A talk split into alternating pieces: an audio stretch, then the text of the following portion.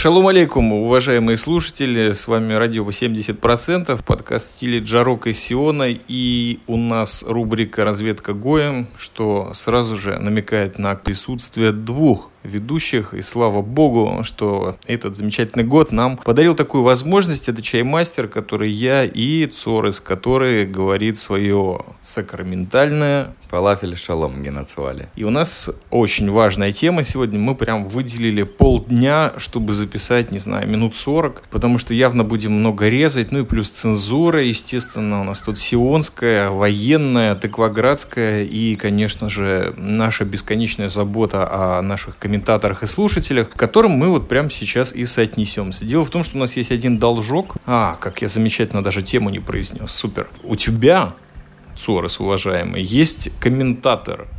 И он прислал тебе вот такой вот серьезный комментарий, который сейчас аж лампочкой подсвечивается. Ответ на комментарий задолжал я, потому что твой комментатор спросил как бы меня. И поэтому я сейчас во-первых, прошу прощения за то, что немножко затянули, но как-то не хотелось портить День Иерусалима, День независимости и наше введение ответом на столь серьезный вопрос. Сейчас попробуем. Значит, вот что пишет этот замечательный человек. Ведущий подкаста постоянно ведет себя, как будто ему есть что сказать. Хотелось бы послушать, что ему так не терпится сказать, и стоит ли оно того. Угу. Надеюсь, что это не проблема белых людей или левацкое нытье а государство меня не пристроило на работу, а искать работу самому мне лень. После такого комментария я просил... Марсельезу. А почему Марсельезу-то? Я без работы. Как? Почему? Ты что? Ну, Просто революция, просто чтобы было. Ну, я бы лично предпочел песню группы Александр Коц «Давай займемся политической борьбой», но Марсельеза тоже неплохо. Или там 16 тонн. Но я не понял, я не понял, на самом деле, что человек хотел сказать этим э, комментарием. Честно признаюсь сейчас перед всеми слушателями и попросил немножко пояснить позицию. И вот что мне пришло. Пояснение. Мне трудно сформулировать вопросы, так как у меня нет ориентиров, куда обращать внимание, пишет этот замечательный комментатор. Суть моего интереса в том, что когда хочешь сложить адекватное впечатление о стране, ищи какой-нибудь местный лентач. Тут я подумал про червя.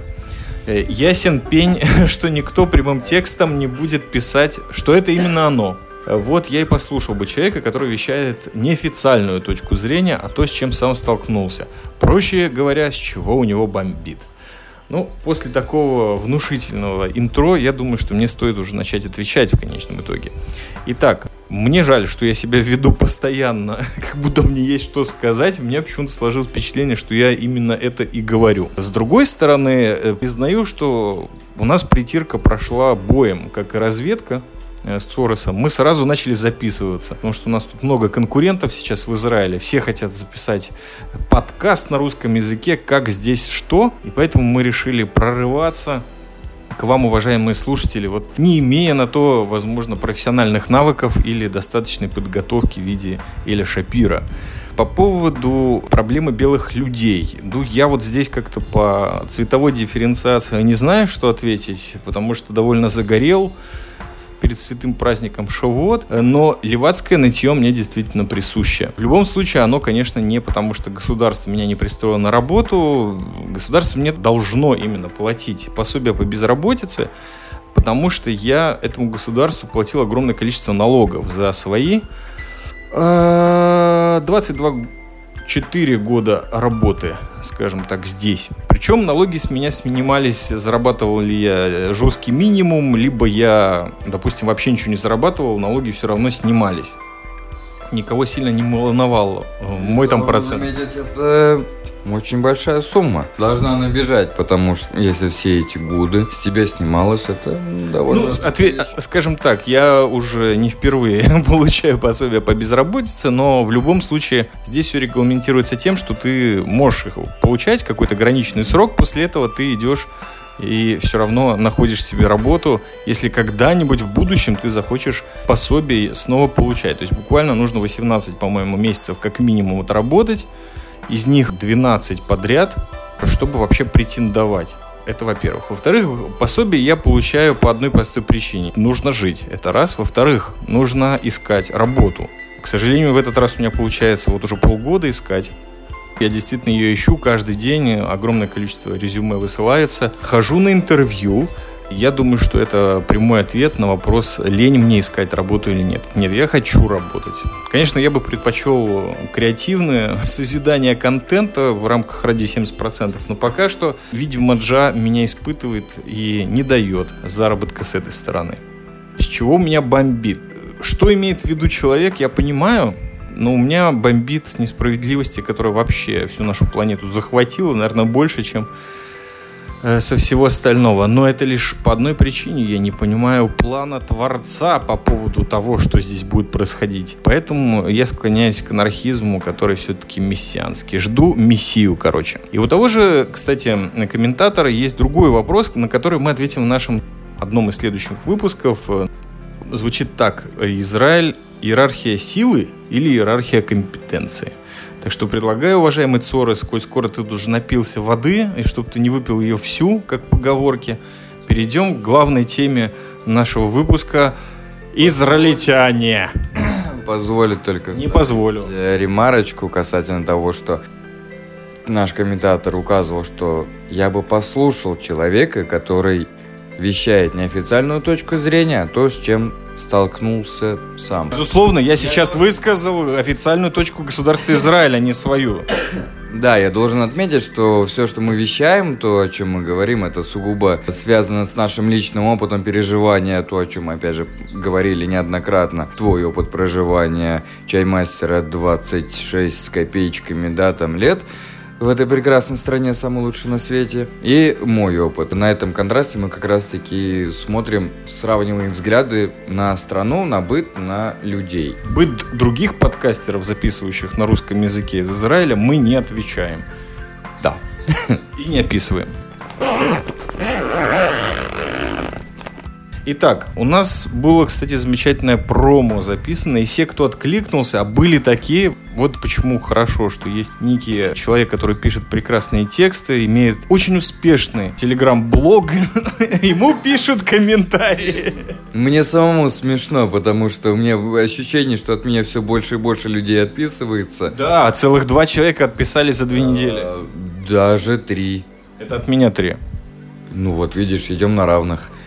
Да, но у тебя все равно больше, и смысл в том, что это, да, началось, по-моему, после наших всех текста, аудио и видео изливаний по поводу Дня Иерусалима. Люди начали от нас срочно отписываться, и это, в общем-то, наверное, очень хорошая проверка на вшивость, с одной стороны. А с другой стороны, мне сказали, может быть, поменьше говорить об Израиле и немножечко углубиться в искусство или историю страны. Но это очень объемная тема. Платите мне и буду углубляться, куда хотите. Да, кстати, я заметил, вот, уже третий, ну, на самом деле четвертый выпуск, Ацорос уже перебивает как большой. Это отлично. Так вот, я к чему говорил, 26 лет и уже нет комментаторов. Либо все уехали из Израиля, либо стали простыми, веселыми бюргерами, которые потребляют бесплатный контент, но не хотят реагировать. Ну и бог с ними, такова судьба.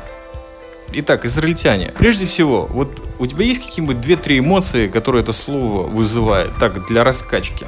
Израильтяне. Как раз то, о чем я, наверное, рассказывал перед началом. Да, спасибо всем, кто кликнулся на промо. Да, большое спасибо, это очень приятно. Действительно, знать, что не зря делаем свое дело. Сидя сейчас на остановке, перед тем, как приехать в славный город Петахтиква, сидя в наушниках, ко мне подошел человек лет это к 60. Спрашивал что-то там про остановку, но я был в наушниках, я не слышал его. Сняв их, понимая, что нет смысла спрашивать его на иврите или на другом языке, спросил его по-русски, что? На что было довольно забавно для меня ответ, э, как я говорю, то есть какой-то сомнительный комплимент. На что он сказал, о, вы говорите по-русски? Я думал, вы израильтянин. У меня возник резонный вопрос. Окей, приятно, что меня принимают за израильтянина, но тогда возникает вопрос, а как должен выглядеть не израильтянин, по его мнению? Как он? Ну, он говорит по-русски, я тоже говорю, владею русским языком, и то, что я не выгляжу оборвавшим, это делает меня автоматически израильтянином? Либо нет. Либо, например, это делает тебя иностранным туристом. Вот у меня, например, обратная проблема. Очень часто последнее время, да даже в Тель-Авиве и в Иерусалиме периодически подходят и сразу начинают говорить со мной по-английски. При том, что у меня, например, майка крафтового пива Шапира надета, на ней написано на иврите. Вот такое бывает. Не знаю, что-то мы какие-то мутные, мне кажется. Но пример принимается. В принципе, это самый такой яркий пример, который возникает при слове «израильтяне». Люди, совершенно не беспокоящиеся ни о чем. Наверное, вот так. Это лично мое мнение.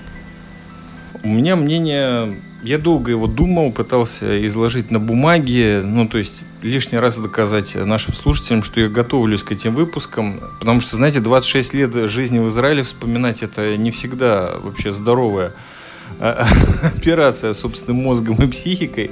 Но я вот пришел на данный момент вот к следующему, что израильтяне это прежде всего очень много шума.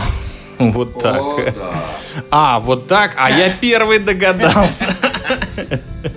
Нет, серьезно. Причем не всегда этот шум, конечно же, отрицательный, а просто вот шум, иногда создаваемый не голосом или звуковыми эффектами горла, а, например, руками перед лицом. Допустим, э, шум и близость, да, то есть вот свободное пространство, об этом уже не говорил только ленивый или мертвый, оно иногда в Израиле просто отсутствует, то есть э, либо человек у тебя под кожей, либо втерся в тебя. И, естественно, во многом ты можешь оказаться в толпе не израильтян, но они будут себя вести именно так же, потому что, я не знаю, это левантизм или это Ближний Восток, но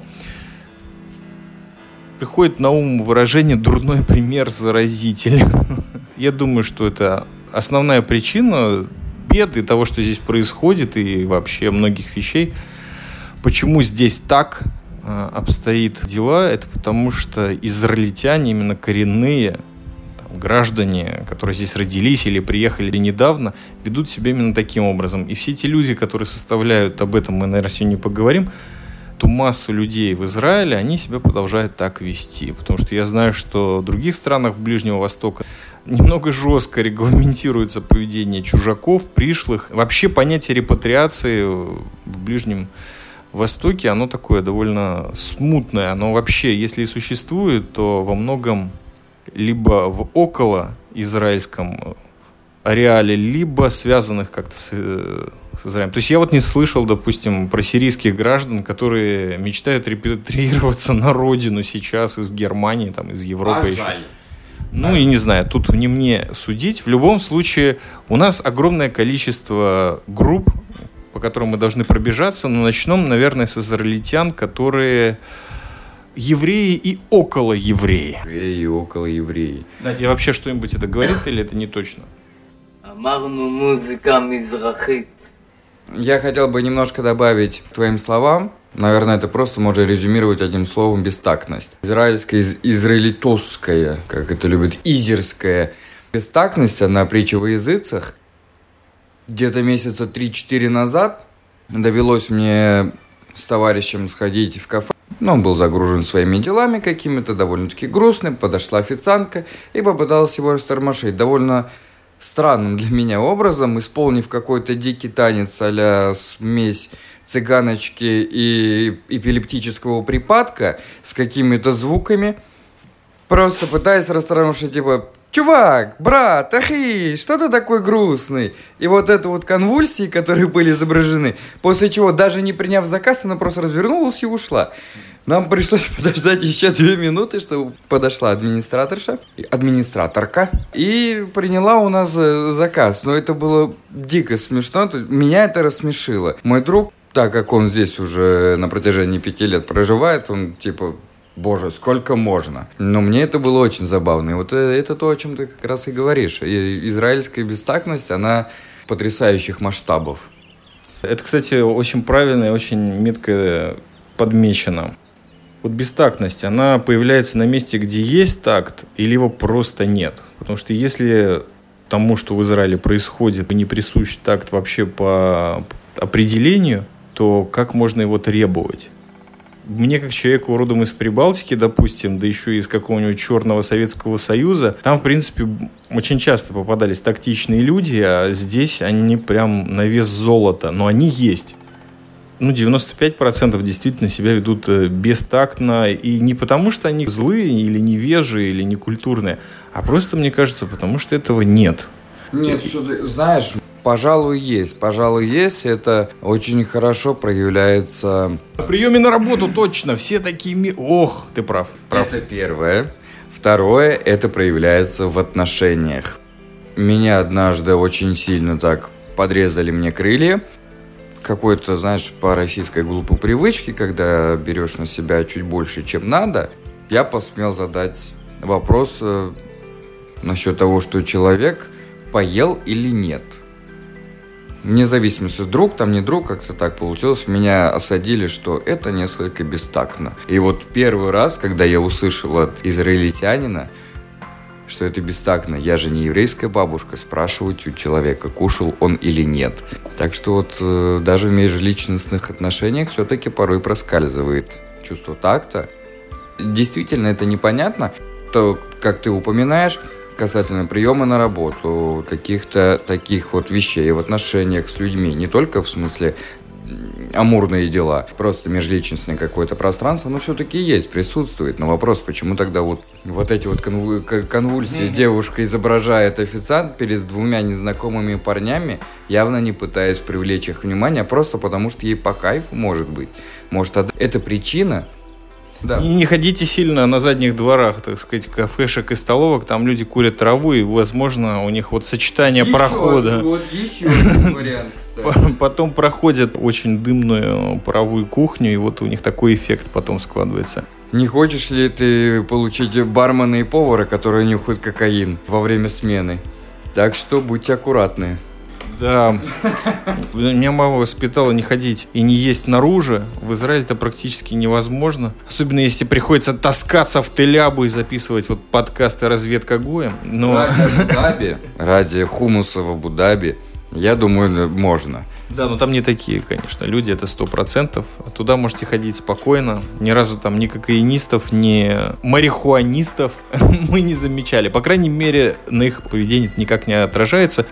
Но я думаю, что, может быть, здесь, э, кстати, можно подумать о вот этой хитрости и способности, передавшейся через поколение к выживанию. Когда ты устраиваешься на работу, очень престижную в хай-тек или, я не знаю, очень престижную в другое место, и там ты просто собираешь в комок, кулак, в общем, концентрируешь всю свою энергию, чтобы быть супер ты.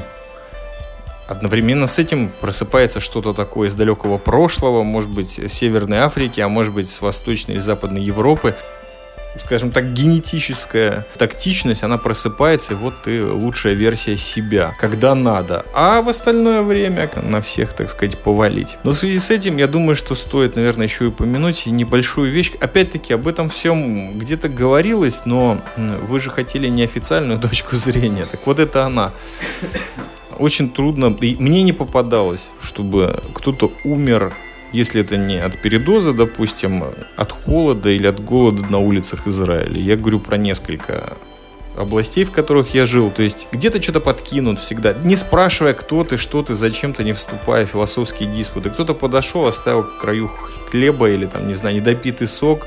Да, плюс, собственно говоря, здесь пища в огромных количествах, чуть ли не шефская, валяется по всяким углам. И единственное, это нужно у кошек, наверное, или собак отвоевать. А так что, да, от голода трудно умереть. Но смысл в том, что есть некоторые мифы об Израиле, что здесь, э, ну, люди все-таки в какие-то критические ситуации что-то у них включается и проявляется вот какая-то небывалая забота о ближнем незнакомце, скажем так. И иногда не обязательно, чтобы этот человек был евреем, например. И таких примеров действительно миллионы. Это я преувеличиваю нисколько. Я видел это действительно по всему Израилю. Это происходит. Некая взаимопомощь, я не слышал, чтобы здесь были какие-то жертвы автостопа, допустим. Люди свободно могут тебя на 200, на 300 километров подкинуть бесплатно, а еще иногда даже дать кофе. Да, я чувствую, что сегодня это будет настоящий израильский выпуск, потому что ведущие впервые, я прям не выключу запись, подерутся жестоко. Есть по этому поводу упоминание как раз-таки тоже на канале о путешествии в Бейт-Гуврин. Просто... На твоем канале? Да, на моем канале, должен отметить. Когда буквально там 15 километрах от Хеврона два молодых человека бородатой наружности. Окей, ладно, тут все полузра... Ладно, все мужики в Израиле ходят с бородами, но все же... Не перегибай. не гэкой. так, в таком случае. И человек действительно нас подхватил и всю дорогу от э, Бейт-Гуврин до Тель-Авива развлекал нас беседой на английском языке и на моем ломаном иврите. То есть вот взять вот так подхватить людей, которые вот э, на границе с палестинской автономией просто стоят посреди пустыни, точнее там, слава богу, не пустыня, а посреди рощи какой-то и пытаются поймать машину, это очень приятно, это очень круто.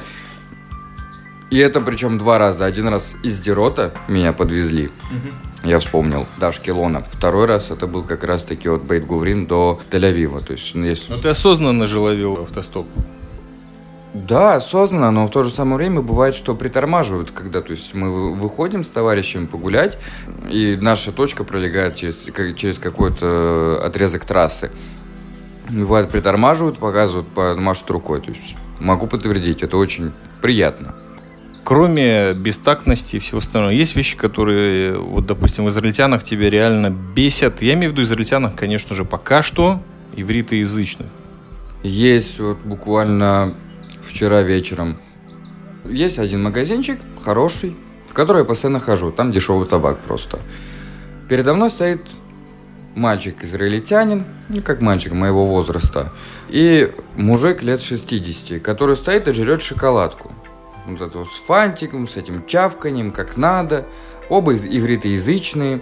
Он там мне три пачки таких сигарет, одну пачку такую, выкладывает еще что-то, не помню. И в конце, то есть он взял эту шоколадку на кассе, стоит, жрет ее, чавкает, задерживают очередь передо мной, еще там женщина стояла.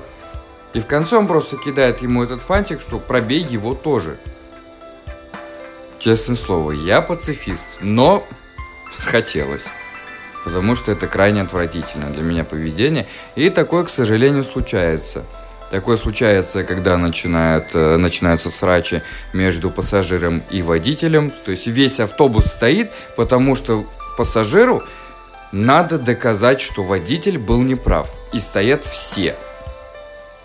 Весь автобус. Такое случается. Вот это, наверное, два таких вот момента действительно бесячих, но они, опять же, связаны с бестактностью, с одной стороны. С другой стороны, ну, может, отстаивать какую-то свою позицию, это хорошо, только надо знать время и... Да. Что ты не единственный... Это, это, это и есть э, слово «такт».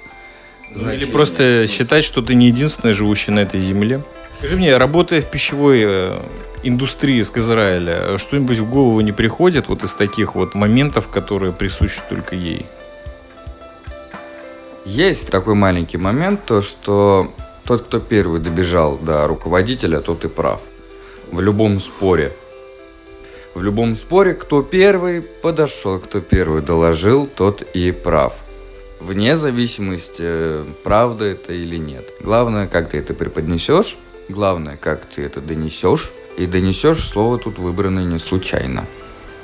Не вел я к этому, но на самом деле это тот момент, который, если так задуматься, ну вот больше всего он мне понятен людей э, уже несколько поколений воспитывают вот в этой теме. Я понимаю, что это насаждается в армии и насаждается на многих местах работы, но я назову это простым советским словом «стукачество», потому что я именно так его воспринимаю в силу, наверное, своего воспитания, своих понятий каких-то, и этого прямо здесь очень много. Потому что это с детских садов, во многом, поэтому здесь, наверное, все такие смежные профессии очень-очень сильно развиты. То есть вот адвокатура, бухгалтерия, вот эти посредники между системой и человеком, между человеком и человеком, они развиты совершенно на каком-то космическом уровне, но бог с ним, оставим это развитие. Может быть, у него есть и другие причины, которые мне не видны и не даны. Ну, как бы понятно, что не все ощущают, что вот их брат еврей, он действительно брат или там сестра. Просто это еще один хрен, который работает с тобой. И действительно это очень четко тобой подмечено, Цорос, что да, вот сколько я не вспоминаю, то есть у меня были конфликты на работе в связи с этим и в армии, и везде ты все время с этим сталкиваешься. Для людей легче пойти и доложить, чем просто выйти с тобой на разговор, не махач там какой-то, а просто договориться, понять, от чего произошло какое-то недопонимание или какое-то действие или какая-то серия действий. И вот мне это очень трудно понять, потому что на самом деле есть такая фишка, я вот о ней еще в последнее время много думаю в связи вот со своим последним увольнением. То есть раньше было такое понятие «мойсер», образование российского жаргонного прозвища «мусор». Я не знаю, кто его еще в курсе, а кто нет. Сейчас там все полицейские. В общем, оно с идиша «мойсер». «Мойсер» — это человек, который застучал брата еврея властям не обязательно еврейским, как раз таки наоборот, скажем так, гойским или чуждым. И вот это очень серьезный, страшный проступок. Но сейчас почему-то он здесь возведен в какую-то внутреннюю политику. И, к сожалению, на этом построено очень много, э, в том числе отношения с нашими соседями, с теми группами, которые проживают в Израиле, о которых мы, возможно, успеем сегодня же поговорить. Мой Равин довольно умный человек, не зря Равин, у себя как-то упоминал в одной из лекций – такой маленький момент, то что Всевышний говорит нам в Торе «Думай хорошо о брате своем, находи ему оправдание». И когда человек вместо того, чтобы найти оправдание, делает ровно наоборот, не поступая согласно заветам, это крайне печально. Но я все-таки стараюсь следовать, быть хорошим учеником, стараюсь думать хорошо даже в такие моменты. Да, тут можно добавить ремарочку о том, что в Израиле живут израильтяне-евреи, для которых соблюдение законов Торы вообще не является чем-то в их жизни, вообще никак не связаны. אני שמעתי מה שאני שמעתי, קוסם Следующий подпункт э, в нашем длинном списке тем о евреях, израильтянах и вообще жителей Израиля – это все русскоязычные, которые тут. Первый пункт – главное, не бей меня сразу. Да, мы реально сегодня подеремся. Новая качественная алия. Вот не мог бы ты рассказать об этом, потому что я с трудом понимаю, что имеется в виду под э, этим понятием. Я с удовольствием, огромным удовольствием расскажу, что такое новая качественная алия или же репатриация, говоря по-русски. Ну, скорее, куча репатриантов. Да. Понятия не имею. Абсолютно никакого понятия. Совершенно я, не... я услышал это две недели назад. И до того момента мне это было неизвестно. Что-то где-то пытался порыскать, погуглить, что-то там выдавалось а приезжали тут академики, какие-то гении, журналисты, полуполитики, полупокеры, хотел сказать, но не скажу. Много кого. Кто такие представители новой качественной алии НКА? Я не знаю. То есть совершенно, мне это непонятно. Это надо спрашивать у людей, которые в этом разбираются, которые это знают, например, э, участники Ялу стендапа некоторые. Я знаю, просто вижу, что немножечко нужно подбодрить чаймастера, который очень любит эту тему. Прости, но я не мог э, обойти это. Я, действительно не понимаю, что это значит. Ну попробуй понять. То есть была одна качественная алия, потом было несколько некачественных, потом появилась новая качественная и, и все, а теперь все, кто приезжает, они некачественные, или они не новые, или они не репатрианты, или что это? Это бред, это сюр какой-то для меня. Ну да, можно было, наверное, спросить у того человека, от которого я и услышал это выражение, которое мне тоже мало что сказала, хотя мне кажется, что есть люди, которые... Можно всегда предположить, в конечном итоге не все. Сейчас язык так развивается, что не все термины буквально сразу входят в кладезь и в словарь. И иногда нужно просто спрашивать людей. Тоже такой вполне себе анархический способ познания.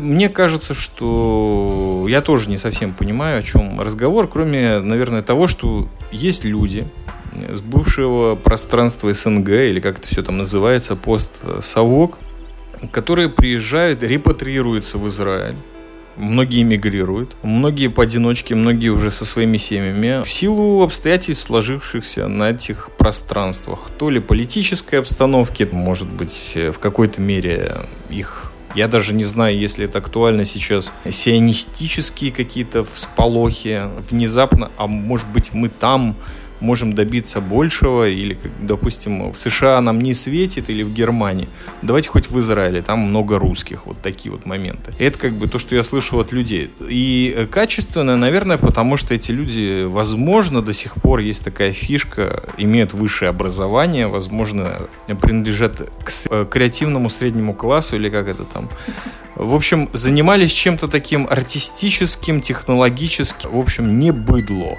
И вот они приехали сюда и затирают по поводу того, как здесь грязно, плохо, некультурно.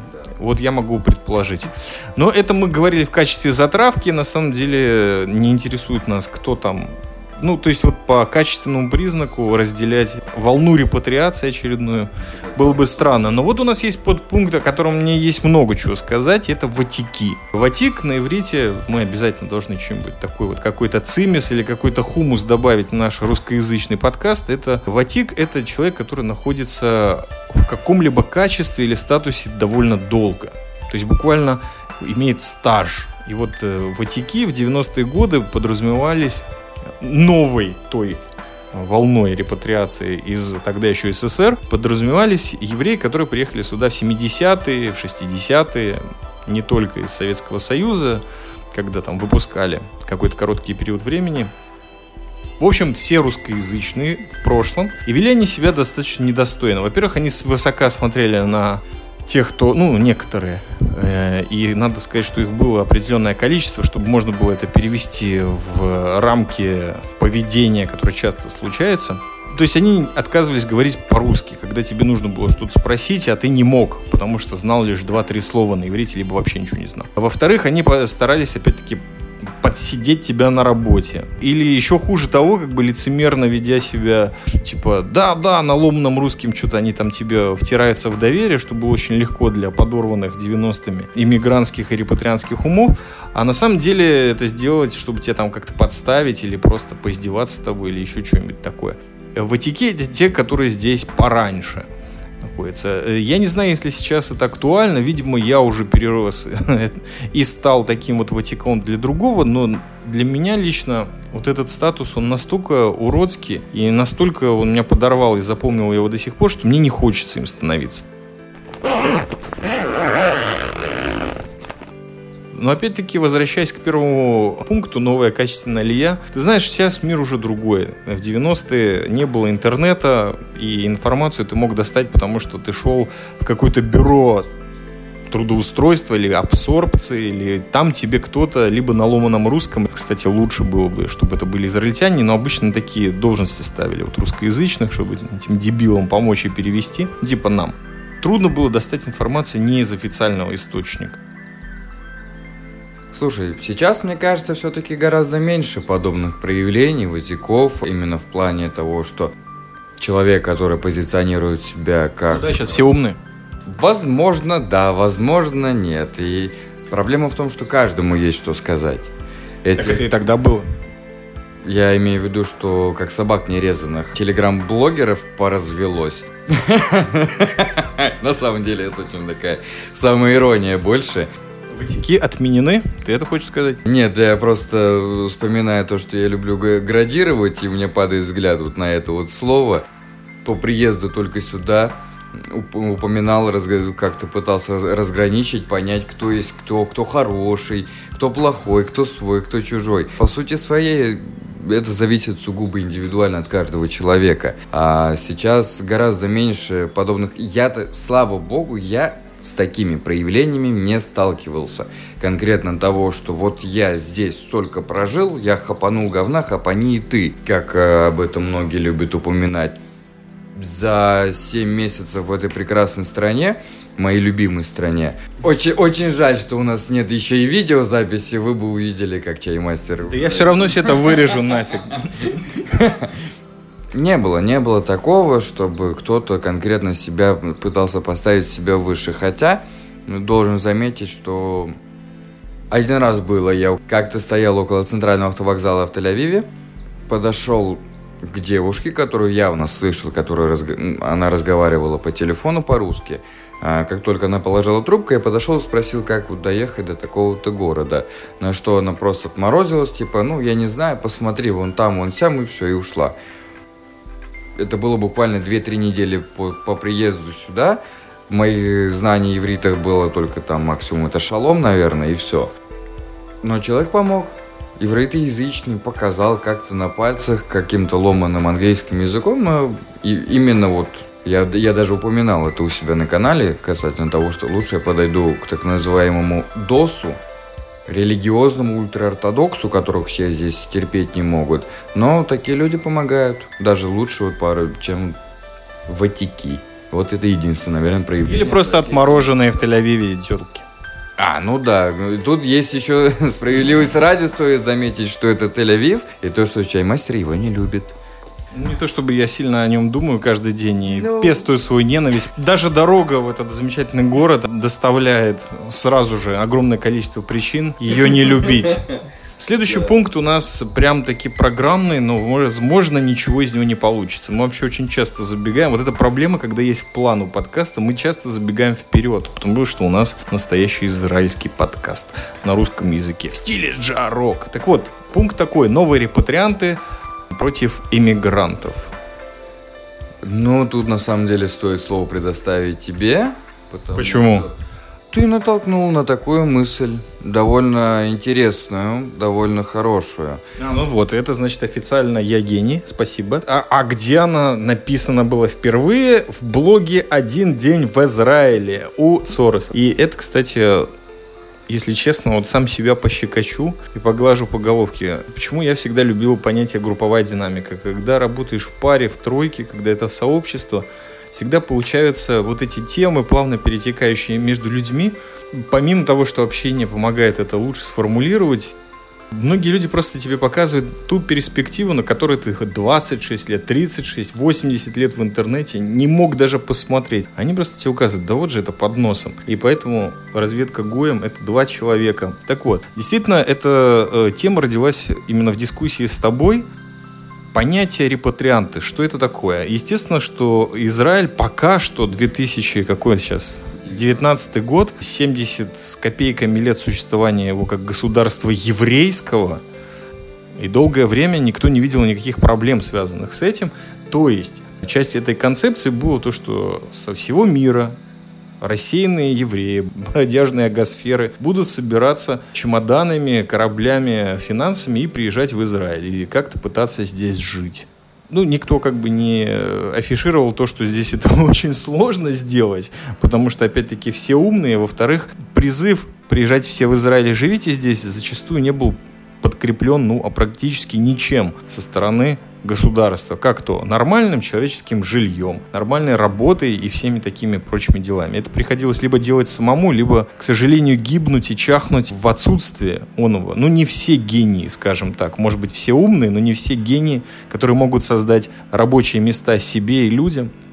К чему это все? Это к тому, что вот эти евреи, возвращающиеся в Израиль, называются репатрианты. Люди, которые заново обретают себе родину свою, давно-давно-давно утерянную даже не ими.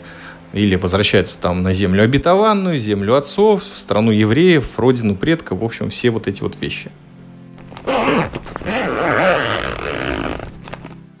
Теперь, Родина не идеальная, а только строится или только начинает строиться. И, в общем-то, его отношение к этой земле, к этому государству, оно, собственно говоря, должно быть где-то ну что ли, снисходительным. Понимать, что здесь еще очень много проблем, и никто, кроме этого человека и его рядом стоящих братьев-сестер, э, эти проблемы не решат. Но, естественно, что многие репатрианты, а многие люди, которые как бы получают от государства этот статус, э, являются на самом деле иммигрантами которых эта диаспора, те места, откуда они приехали, засела очень и очень глубоко и тяжело, иногда не выйдет из них это. Мало того, это будет передано их детям, иногда даже внукам. Именно это иммигрантство. Иммигрантство это вот в данном случае, что я подразумеваю, это э, житие в Израиле и неприятие того, что здесь происходит. Какие-то вещи, которые абсолютно ближневосточные, скажем так. Если они, возможно, проблематичны для тех, кто приехал из далеких областей Крайнего Севера или, допустим, Прибалтики, как и я. В этом отношении я себя не считаю репатриантом, но и иммигрантом тоже, потому что многие вещи за это количество лет я все-таки смог принять. Причем достаточно недавно принять вот как раз-таки очень важные моменты, которые до этого я считал, что нужно им сопротивляться, нужно хранить что-то то, все. Я, конечно же, учил иврит, и я служил здесь в армии, я хожу на выборы, и вся эта фигня, которая типа говорит о том, что ты либо патриот, либо гражданин своей страны. Но смысл в том, что иммигранты создают многие вещи здесь, в этой прекрасной, любимой Цоросом стране, которые просто создают здесь свой Советский Союз. И причем некоторые вещи, созданные этими иммигрантами, которые не хотят репатриироваться, но уже получили статус гражданина, например, мне очень нравятся. Потому что вот русских супермаркетов тут в районе рынка Тыкваграда, ну, как минимум 10. А все это на расстоянии 500 метров, чтобы вы понимали. Допустим, это такой яркий пример. Во-вторых, есть люди, которые десятками лет э, живут в Израиле, не учат иврит. Есть много всяких проявлений неприятия того, что происходит здесь. И вот то, что я имел э, сказать по этому поводу. Ваши комментарии, Цурес. Это очень важное было замечание в результате этой беседы, что все-таки стоит дифференцировать репатриантов, людей, которые обретают заново свою родину, вне зависимости от того, давно потеряли, недавно, сами, не сами, но как суть то, что это еврейская земля, это еврейское государство.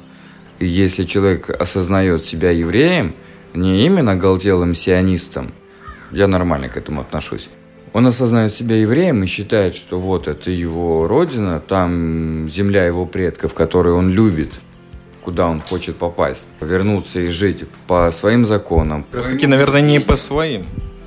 Нет, я подчеркиваю, что еврей, осознающий, что он еврей, и он хочет жить в своей стране, земле обетованной. И он готов сюда приезжать. Такой человек репатриант, такого можно назвать репатриантом. Несмотря на то, что он едет, возможно, за лучшей долей, но он готов, возможно, не всегда, но возможно, готов к трудностям.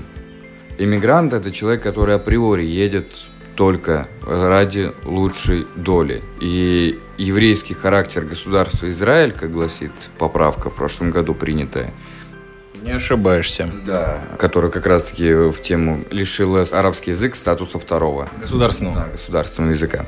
Вот. Иммигрант, он по определению сюда едет только для лучшей доли. Он не готов э, смириться с тем, что здесь в шаббат будет закрытый магазин. Он не готов соблюдать шаббат. Ему это не надо. Что нет э, общественного транспорта. Да, бог с ним, знаешь, соблюдать, уважать хотя бы. что. И уважать он не собирается. Не собирается. Вот именно это чрезмерное обилие вот этих, как ты упомянул, русских магазинов, которые работают по субботам, продавая свининку. Ну, ребята, зачем сюда ехать? Я могу понять, но хаять находясь 10, 15, 20 лет в стране, пытая самих себя вот этим жидовством, как некоторые отзываются, зачем? У вас есть паспорт израильский, который дает право въезда около там 150 стран практически, что ли, без визы там, или 135 это точно без виз. Европа открыта, ребят. Проблема в том, что эти люди не готовы. Они максимум, что могут сидеть на своем месте, не знать иврита, прожив в стране 10 лет и не знать язык, э, государственный язык страны, ну это, это не камильфо. Хотят сидеть на своем месте, говорят на русском языке, сидеть в охране, какой-нибудь не особо высокооплачиваемой работы заниматься и хаять эту страну. Вместо того, чтобы приложить усилия, заняться самообразованием, не знаю, изучением языков, там и так Ну, я не буду это диванным э, философом. Есть иммигранты, которые не готовы смириться с еврейским характером государства Израиль, но, воспользовавшись тем, что государство Израиль именно как евреев пригласило и предоставило им возможность проживания в этой прекрасной стране. О, и здесь очень важный момент, который, опять-таки, спасибо, ты поднял, а я его своим каким-то фильтром услышал. Дело в том, что если мы, допустим, будем говорить о репатриантах, но это не только касается русскоязычных, приехавших э, с постсоветского пространства, семьями, а иногда и в одиночку, огромное количество, мы знаем этих людей, э, вообще евреями не являются. Что я имею в виду? У них, допустим, там какой-то дедушка или бабушка. И есть некий закон о возвращении, который позволяет им в Израиле получить статус гражданина. Если они подтвердили можно просто получить, приехать сюда. Причем, как показывает современность, вот буквально последние годы, не обязательно приезжать сюда навсегда.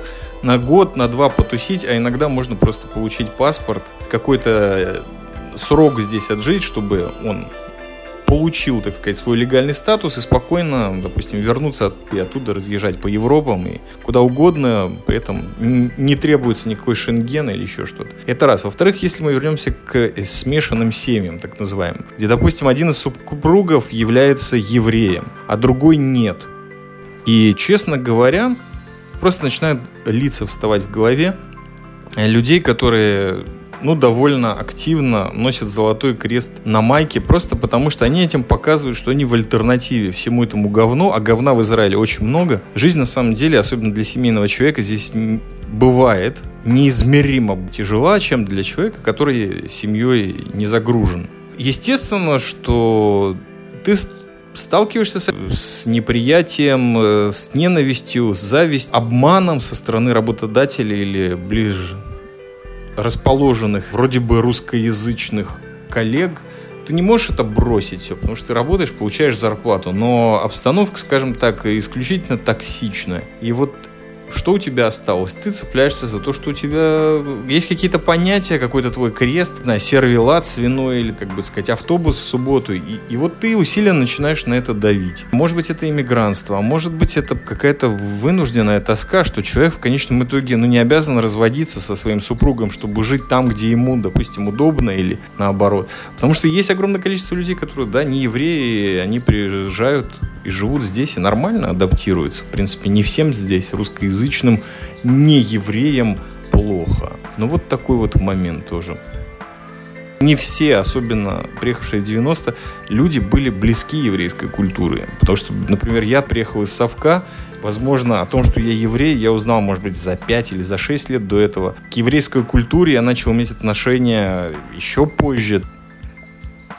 Мне просто вот сейчас на секунду пришло в голову.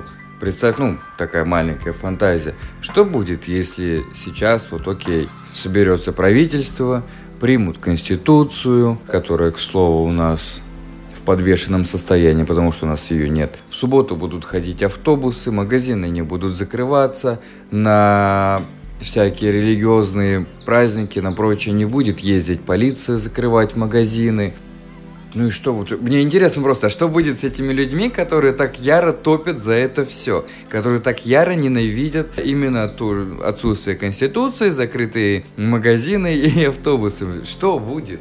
Мне вот они, они, они будут этим, наверное, успешно пользоваться, потому что... А что дальше? Так, не, ну, ненависть, она куда-то... То есть у них просто раз и шарик спустили, что же они будут делать дальше? Шарик спустили, но в принципе дали что-то взамен. И что, изменится уровень их жизни? Уровень их жизни? Я не знаю, но иногда победа даже такая, когда тебе все-таки там, вот ты добился, и этот магазин в субботу открыл. Хочу я вот в тапочках, э, в майке алкоголички выйти в 7.30 утра в субботу, в шаббат и купить себе кунфыри коляски теперь я могу это делать. И теперь не только я могу это делать, теперь все могут это делать. Но я часть этого процесса. В принципе, в этом можно найти какое-то удовлетворение. Мне кажется, что у этих людей отнимут смысл к существованию. Окей, на ближайшие пару лет будет тема разговора то, что вот, наконец-то это сделали. Пройдет пару лет, и что дальше? То есть раньше они ненавидели, что этого не было, теперь они два года радовались, что это было, а потом все, смысл жизни закончился. Ну нет, слушай, бразер, э, Ближний Восток, и в частности ад и Израиль, это бесконечная поставка вот чего-либо, что можно ненавидеть, против чего можно бороться или, по крайней мере, поболтать против этого и выразить свое неудовольствие. Тут еще, как бы сказать, страна строится до сих пор 70 с лишним лет. Допустим, постройка того же трамвая в Тыкваграде, о которой столько говорили большевики и подкастеры. Потом э, цены на жилье. Да тут разгребать О, 200 точно. лет. Еще цены на жилье, точно, как я мог забыть об этом. Помимо цен на жилье, окей, да, можно кого ненавидеть. Потом пойдут черные, а там еще эти молдаване, а там еще грузины, а там еще кто-то. И все дальше по списку можно набирать. Да, а там, а, подождите, еще самая главная тема, то, что палестинцы Не тактичность израильтян, как это исправить? Вот, вот еще не тактичность, о нет, да, я что-то поспешил со своими фантазиями, так сказать, э, вариации на тему. Я очень Семь месяцев в Израиле, бразер. Да.